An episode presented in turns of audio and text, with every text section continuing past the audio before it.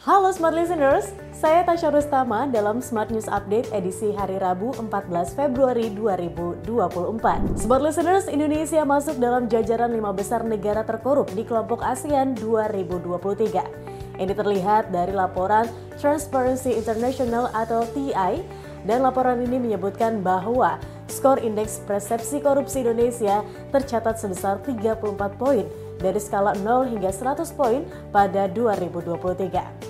Skor ini stagnan sejak 2022.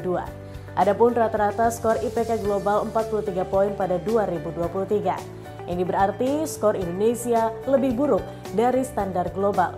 Di kelompok ASEAN, capaian buruk itu membuat Indonesia menjadi negara terkorup keempat.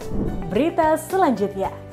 Dinas Kesehatan DKI Jakarta menyiapkan sejumlah fasilitas khusus untuk menangani calon legislatif atau caleg yang gagal pada pemilu 2024. Penanganan itu juga merupakan tindakan antisipasi terhadap peserta pemilu yang berpotensi mengalami gangguan mental atau kejiwaan.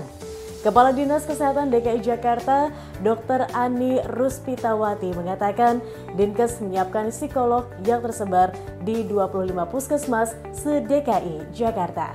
Berita terakhir, Menteri BUMN Erick Thohir mengatakan kenaikan harga pangan terjadi di seluruh dunia tidak hanya di Indonesia.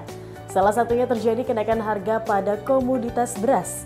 Ia menuturkan yang menjadi faktor mahalnya harga pangan adalah kondisi geopolitik yang memanas di sejumlah negara.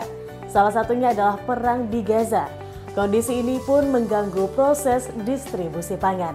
Sekian berita hari ini, sampai jumpa dalam Smart News Update edisi berikutnya.